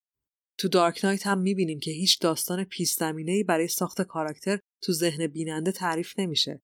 جوکر هر بار با یه داستان دلیل وجود اون زخمایی روی صورتش رو تعریف می‌کنه و هر داستانی که میگه واقعا انقدر ترسناک هست که بتونه یکی رو به جایی برسونه که جوکر رسیده. واقعا مگه جذابتر از اینم داری؟ جدای همه اینا جوکر دارک نایت تو لحظه لحظه فیلم از بتمن جلوتره. تمام نقشه های بتمن بخشی از نقشه جوکرن. واقعیت اینه که جوکر به هر حال از بتمن قوی تره دلیلش هم اینه که بتمن همیشه یه چیزی یا یه کسی رو برای از دست دادن داره. تو فیلم ریچل هست گوردون و آلفرد هستن و تو داستانم که شنیدیم جوکر چجوری از احساس بتمن نسبت به گوردون و خانوادش استفاده می‌کنه. از همه مهمتر هم شهر گاتمه که اصلا بتمن برای نجات گاتمه که بتمن شده. جوکر ولی چیزی برای از دست دادن نداره. و شاید تنها چیزی که براش مهمه و بهش انگیزه میده خود بتمنه. جوکر دارک نایت شوالیه آشوب و نابودیه. به قول آلفرد بعضیا فقط دوست دارن که بشینن و نابودی دنیا رو تماشا کنن. و جوکر فیلم هم دقیقا همین حس رو القا می‌کنه. مثل جوکر جک نیکلسون یه خلافکار نیست که حالا صورتش تو اسید سوخته. دنبال پول نیست. نمی‌خواد یه امپراتوری مافیایی رو تصاحب کنه. جوکر دارک نایت فقط می‌خواد بهش خوش بگذره و از اینکه یه همبازی مثل بتمن پیدا کرده تو پوست خودش نمیگنجه. دوست داره بتمن رو ناامید کنه. دلش می‌خواد بتمن هم قانوناش رو زیر پا بذاره و قبول کنه که دنیا ارزشش رو نداره که به بشریت امیدی نیست. دوست داره همبازیش هم تیمیش بشه. ولی خب بتمن هم قوی تر از این حرفاست. واسه همینم این کشمکش و عشق و نفرت حالا حالاها ادامه داره. تو قسمت قبلی گفتم که بتمن تصمیم می‌گیره از سلاحی به اسم ترس استفاده کنه تا مفسدای گاتمو بترسونه. ولی خب سلاح جوکر دارک نایت هم ترسه. با این تفاوت که جوکر فرقی بین آدما نمی‌ذاره. همشون رو یه مشت موجود پست می‌دونه که به بعضیاشون فقط فرصت داده نشده که کسافت وجودشون رو نشون بدن. واسه همینم من بیننده معمولی از بتمن نمیترسم. چون می‌دونم بتمن قرار نیست به من آسیبی بزنه و در نهایت اومده که امیدوارم کنه. ولی از جوکر میترسم چون می‌دونم پشیزی برای من و زندگیم ارزش قائل نیست و هیچ فرقی براش نمی‌کنه که من چه جور آدمیم. در نهایت چیزی که فیلمم نشون میده اینه که جوکر شاید نتونست قسمت آخر نقشش رو عملی کنه ولی ناامید هم نشد.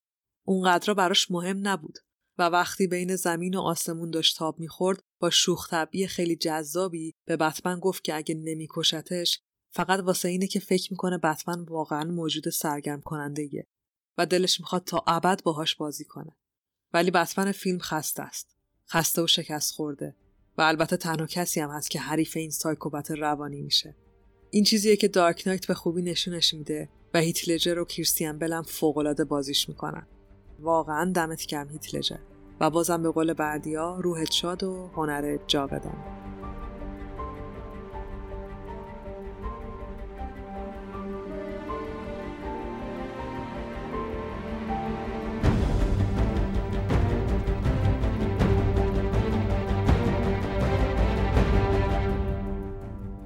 بریم سراغ جوکر تاد فیلیپس و یکی از مهمترین فیلم های سال 2019 باید بگم که منطقی نیست که فیلم و شخصیت جوکر این فیلم رو با بقیه جوکرها چه تو فیلم و چه تو کمیک مقایسه کنیم. دلیلش هم اینه که برای شخصیت پردازی تو این فیلم بتمنی وجود نداره. ما تو این فیلم با شخصیت مستقلی روبرو میشیم که قرار سفر قهرمانی رو خودش به تنهایی طی کنه و در نهایت تبدیل به جوکری بشه که حالا در آینده در برابر بتمن قرار می‌گیره. سفر قهرمانی رو تو قسمت اول تا حدودی تشریح کردم. ولی برای یادآوری بگم که منظور از قهرمان تو این سفر شخصیت اول داستانه، شخصیت اول فیلم، کاراکتری که داستان حول زندگی و تصمیمات اون تعریف میشه. هر قهرمانی یه سفری رو طی می‌کنه که تو این سفر اول ممکنه یه اتفاق براش بیفته که مسیر زندگیشو تغییر بده. بعد بر اساس اون تغییر یه سلسله تصمیم و اتفاق به وجود میاد که در نهایت ما رو به انتهای داستان یا فیلم میرسونه. حالا تو این فیلم نتیجه گیری نهایی به وجود اومدن موجودی به نام جوکره و ما از اول فیلم سفر قهرمانی کاراکتری به نام آرتور رو می‌بینیم که قرار ما رو با خودش همراه کنه و قانعمون کنه که نتیجه این سفر چیزی جز تبدیل شدن به جوکر نیست. بعد از فیلم های نولان تزریق سایه تاریک و ترس و پوچی به فیلم های دیسی تبدیل به یه تم کلی شد. اما فیلم جوکر تاد فیلیپس تمام این علمان ها رو وارد مرحله جدیدی کرد. فضای شهری فیلم ما رو یاد نیویورک فیلم های اسکورسیزی میندازه. پر از نگاه ضعیف کش و تحقیر و پولدارایی که به طور واضح شایستگی بیشتری برای زندگی کردن دارن و تو این هیاهو کسی بدبختتر از آرتور نیست. مردی که دوست داره کمدین بشه ولی فعلا مجبوره لباس دلقک تنش کنه و هر جا که لازمه نمایش های سطح پایین و بیمعنی اجرا کنه. آرتور مرد رقت که با مادرش زندگی می‌کنه. یه دفتر پر از جوکای بیمزه داره که خودش نوشته. مهمترین جمله هم که توش نوشته اینه که امیدواره مرگش از زندگیش منطقی تر باشه. جمله که حتی کمدی سیاه هم نیست. یعنی اصلا کمدی نیست. جمله که نشون میده که آرتور هیچ منطقی تو نعمتی که دیگران اسمشو زندگی می‌ذارن پیدا نمی‌کنه. آرتور یه بیماری هم داره. خنده های عصبی که کنترلی روش نداره. وقتی عصبی غمگین یا خوشحاله با صدای بلند میخنده و نمی‌تونه جلوشو بگیره. ما تو سفر آرتور تو فیلم می‌فهمیم که این خنده و همچنین ناتوانی فیزیکی و شکل نادرست استخونهاش ناشی از آزارهای فیزیکی و جنسی ترسناکیه که مادرش و همه دوست پسرای مادرش سرش می آوردن. آرتور مثل خیلی دیگه تمام این سوء استفاده ها رو تو قسمتی از مغزش قفل کرده و تا عواسط فیلم به یادشون نمیاره. درسته که تو فیلم تمام این آزارها به خاطر یه سلسله اتفاق که مادرش به وجود میاره کش میشه. اما اشتیاق برای کشف این حوادث وقتی اتفاق میافته که آرتور لحظه ای از قدرتمند بودن رو تجربه می‌کنه. لحظه ای که احساس می‌کنه می‌تونه شرایط رو تغییر بده. اونم وقتیه که برای اولین بار جون آدما رو ازشون می‌گیره. آدمایی که به نظر آرتور مرگشون منطقی تره تا زندگیشون. از اون به بعد آرتور احساساتی رو تجربه می‌کنه که تا قبل از اون شناختی ازشون نداشته. آرتور شناخته و مشهور میشه. نه خودش بلکه مردی که با شمایل یه دلغک سه تا پسر پولدار و البته هرزه رو کشته. حرکتی که مردم عادی گاتم رو خوشحال می‌کنه و از دلغک قاتلی آنارشیست می‌سازه. گاتم شهر پولدارا و فاسداست. همچنین شهر فقرا و گرسنه ها و سرخورده ها و هر دوی این لایه ها با همه وجودشون با هم دشمنن. از هم متنفرن. از نگاه پولدارا جناه حریف یه مش حشرن و از نگاه مردم عادی پولدارا یه گله لاشخور و دزدن که هیچ کس غیر از خودشون نمی‌بینن. حالا یه دلغک پیدا شده که سه تا از این لاشخورا رو کشته و گلهشون هم ترسونده.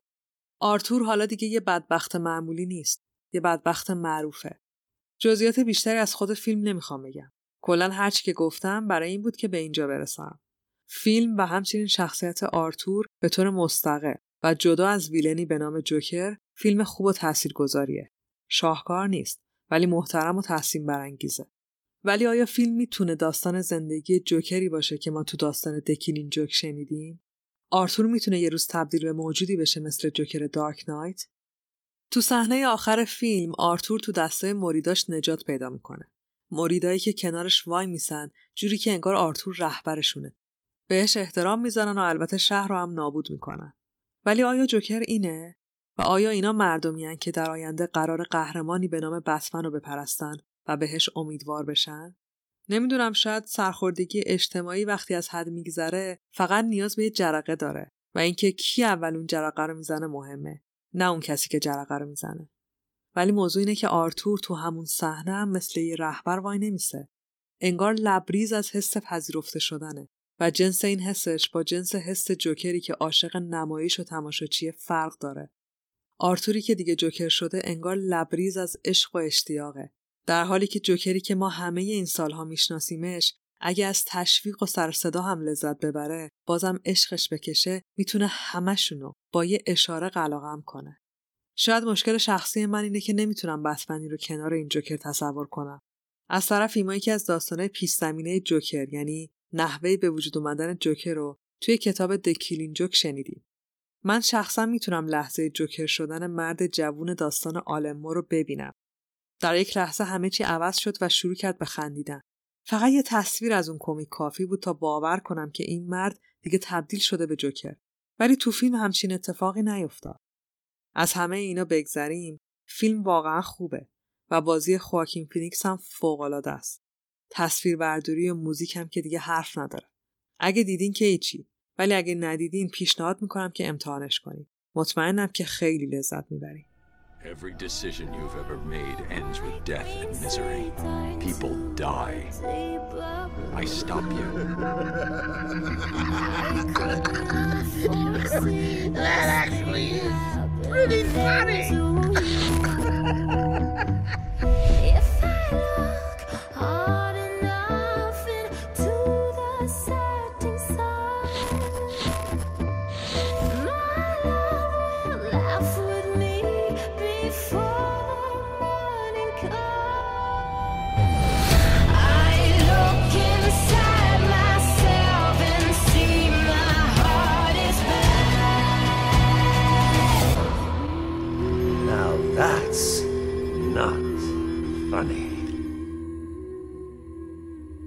ابرقهرمانی یه دشمن اصلی داره.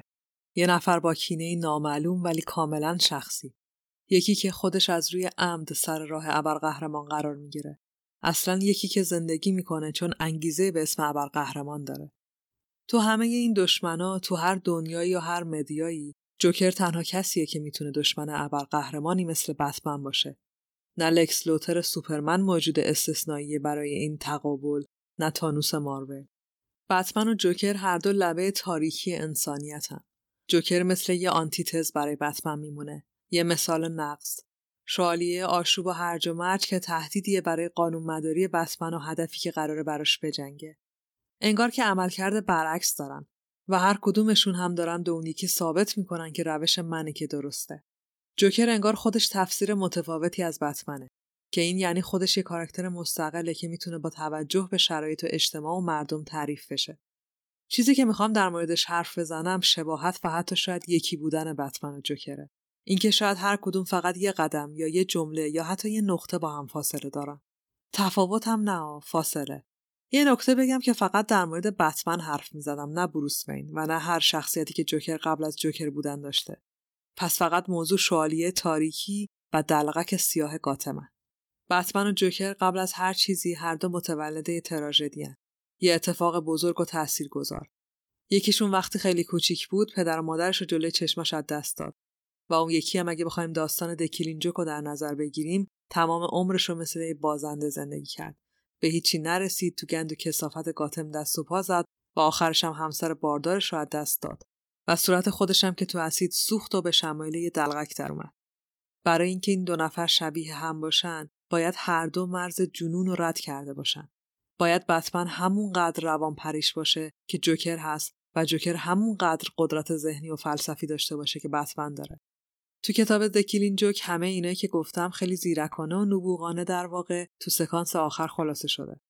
بعد از اینکه جوکر باربارو رو فلج می‌کنه و از بدن برهنش عکس می‌گیره و بعد هم با هر روشی که شده گوردون رو تحقیر می‌کنه فقط برای اینکه به بتمن ثابت کنه که هر انسانی نیاز به یه روز بد برای فروپاشی روانی داره بتمن جلوش وای میسه اعتراف می‌کنه که حرفش قبول داره که خودش هم اون روز بد داشته و شاید بتونن که کنار هم کار کنن این در حالیه که چند دقیقه قبلش به جوکر میگه که مردم عادی به همین راحتی نمیشکنن و قویتر از این حرفان پس بتمن قبول می‌کنه که تو اون تراژدی شکسته و خودش هم یه آدم معمولی نیست.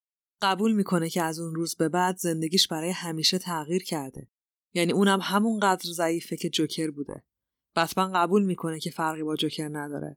ولی جوکر پیشنهاد کمک بتمن قبول نمی‌کنه و میگه برای اون دیگه خیلی دیر شده. بعد می‌رسیم به اوج داستان. جایی که جوکر یه جوک تعریف می‌کنه از دو تا دیوونه و منظورش اینه که کوری اساکش کور دیگر شود از این حرفا. و بعد در حالی که اون بیرون زندگی خیلی یا جهنم شده بتمن هم همونقدر دیوانوار مثل جوکر به جوک دشمن خونیش میخنده دوتایی زیر بارون یه لحظه شاد و قشنگی رو با هم میگذرونن پس چرا این دو نفر در مقابل همدیگه قرار می‌گیرن و حالا که قرار می‌گیرن چرا همدیگر نمی‌کشن برای اینکه بتمن باید به خودش ثابت کنه که شبیه جوکر نیست و جوکر هم باید به خودش ثابت کنه که بتمن هم مثل خودش روانی و دیوانه است و چیزی به عنوان قهرمان وجود نداره. هر دوتاشون خط پایان هم دیگن. جوکر می‌خواد که با دسته بتمن کشته بشه و بتمن هم هنوز امید داره که تو وجود جوکر انسانیتی باقی مونده که میشه بهش امید داشت. یعنی امید داره که هیچ انسانی نمی‌تونه انقدر رد داده باشه که راه برگشتی براش وجود نداشته باشه. نمی‌خواد باورش رو به انسانیت از دست بده.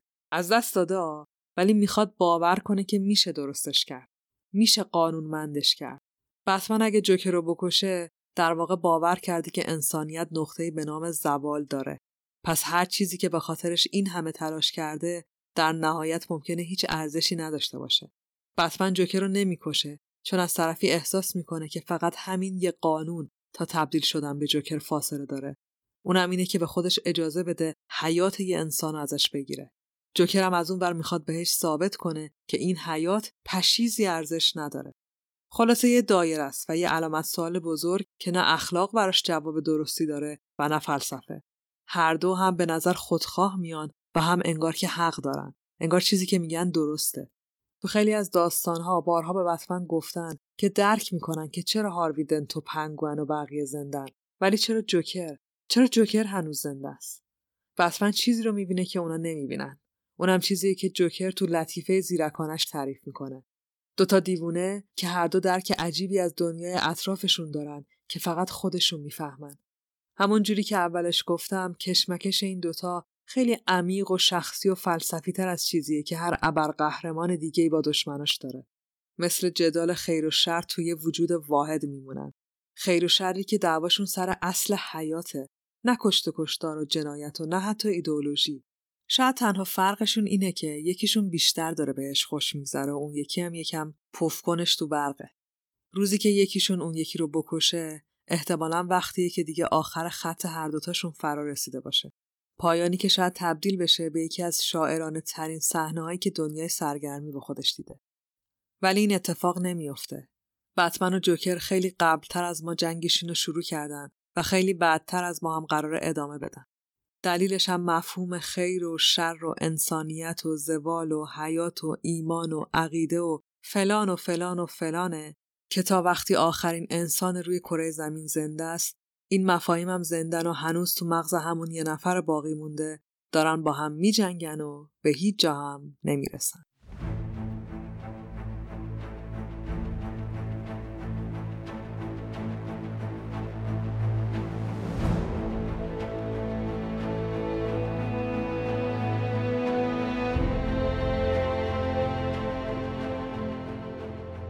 چیزی که شنیدین دوازدهمین قسمت از پادکست Herolic و بخش دوم از چهارگانه بتمن بود. Herolic رو من فائق تبریزی به کمک بردیا برجسته نژاد می‌سازم. کار لوگو و کاور هر قسمت رو هم نسرین شمس انجام میده. طراحی وبسایت Herolic رو هم نیما رحیمی ها انجام داده که همه لینک های مربوط به پادکست اونجا در دسترسه. می‌تونین صفحه و کانال مربوط به پادکست رو تو اینستاگرام، توییتر و تلگرام هم دنبال کنین و اگر حال کردین اونو به دوستاتون هم معرفی کنین. روزگارتون خوش فعلا خداحافظ.